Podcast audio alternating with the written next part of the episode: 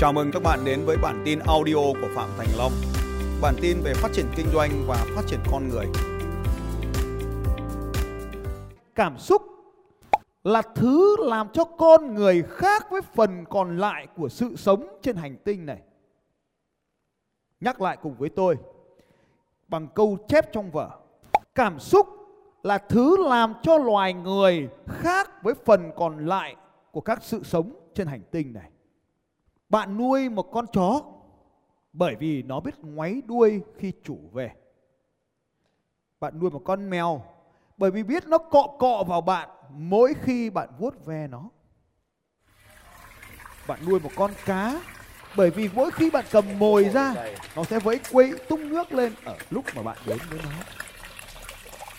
Chúng ta cũng mong muốn đón nhận được những cảm xúc do những thứ như vậy mang lại cho cuộc đời của chúng ta.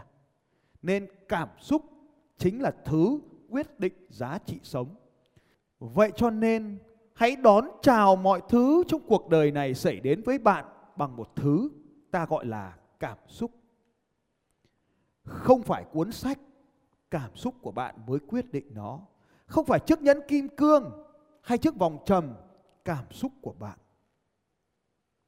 Mọi thứ đang tạo ra cho chúng ta thông qua cách mà chúng ta cảm nhận thế giới này chứ không phải bản thân thế giới này. Vậy bạn nhận ra bài học nhưng nó sẽ chẳng bao giờ là bài học nếu bạn không gắn nó với một cảm xúc nào đó. Các cảm xúc kiểu như thế này là cảm xúc thông thường này. Vui, buồn, chán, hào hứng. Đấy là những cảm xúc mà bạn có cáu giận, thất vọng, hy vọng, yêu thương, biết ơn. Đó là những cảm xúc thông thường mà chúng ta đang có trong cuộc đời này. Nhưng có một cảm xúc rất là đặc biệt ở đây. Tôi muốn chờ đợi nhưng không thấy bởi vì hầu hết anh em ta không biết điều này. Đó là lòng biết ơn. Khi bạn gắn lòng biết ơn này với những thứ đang xảy ra thì nó sẽ xảy ra nhiều hơn cho bạn. Cho nên, ở trong cái cuốn sách bí mật này đã có câu nói như vậy. Bạn còn nhớ ở trang 7 của cuốn sách này không những anh em Sales Success System? Đây là quy luật của vũ trụ.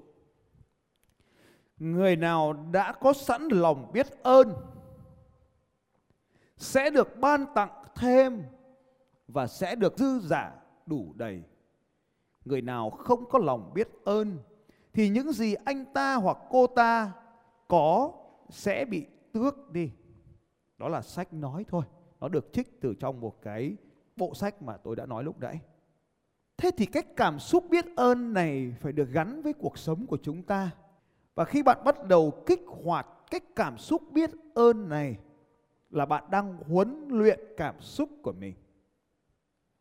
Nếu bạn đã học quản trị cảm xúc thì bạn phải hiểu rõ cái cách thức mà chúng ta tạo ra cái cảm xúc biết ơn này.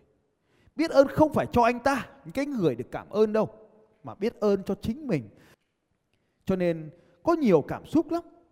Cảm xúc vui cũng được, nhưng mà cái vui rồi nó sẽ trôi qua, nó ra khỏi cửa là nó hết vui.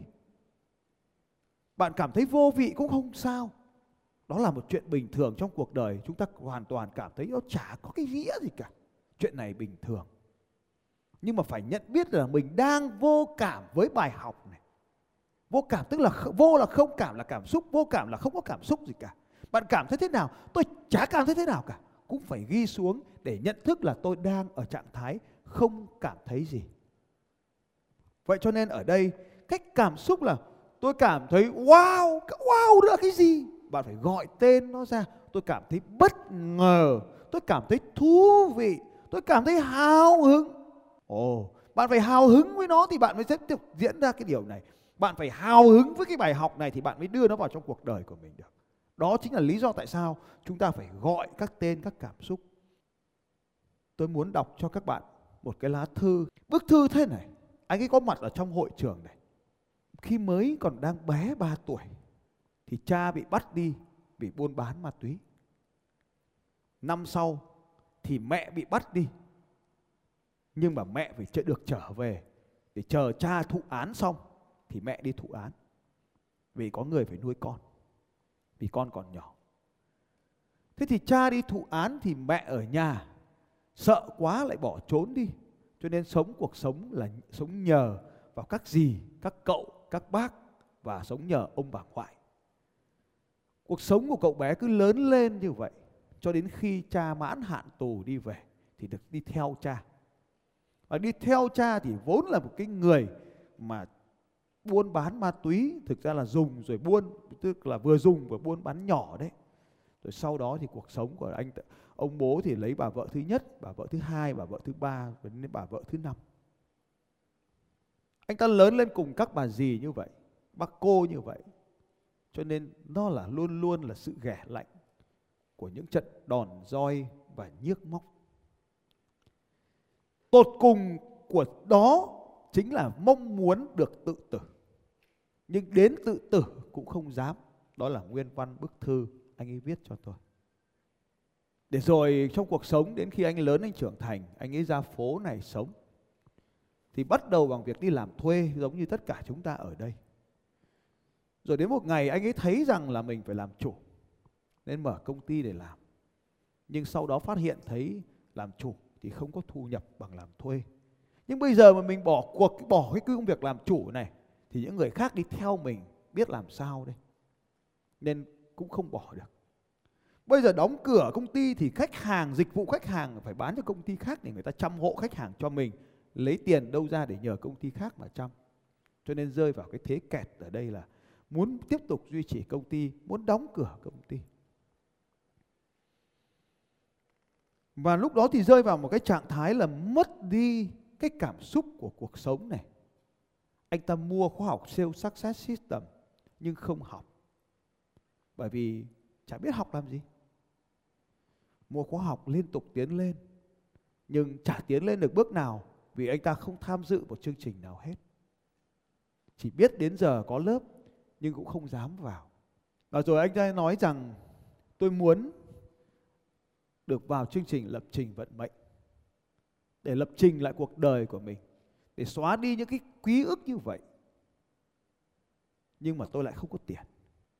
Và đó là một tấn bi kịch.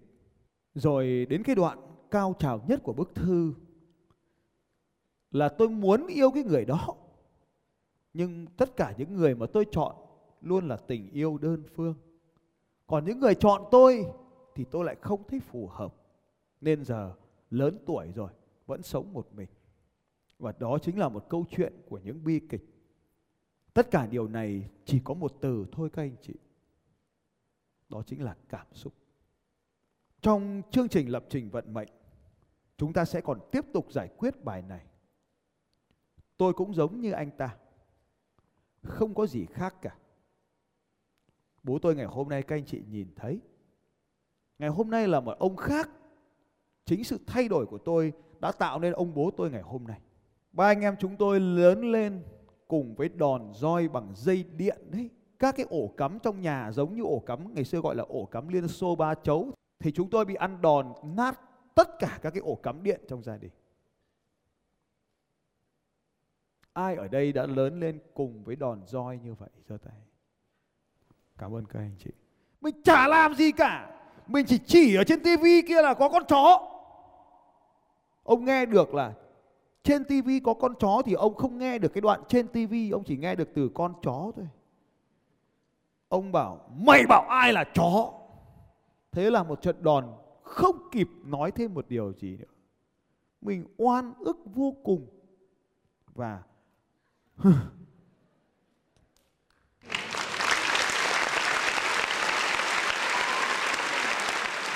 tôi chẳng làm gì cả, cũng bị ăn đòn tôi đấy. Có con chó đằng sau kìa. Ngày hàng ngày mình chẳng biết nói chuyện với ai, tâm sự về những cái nỗi đau như vậy.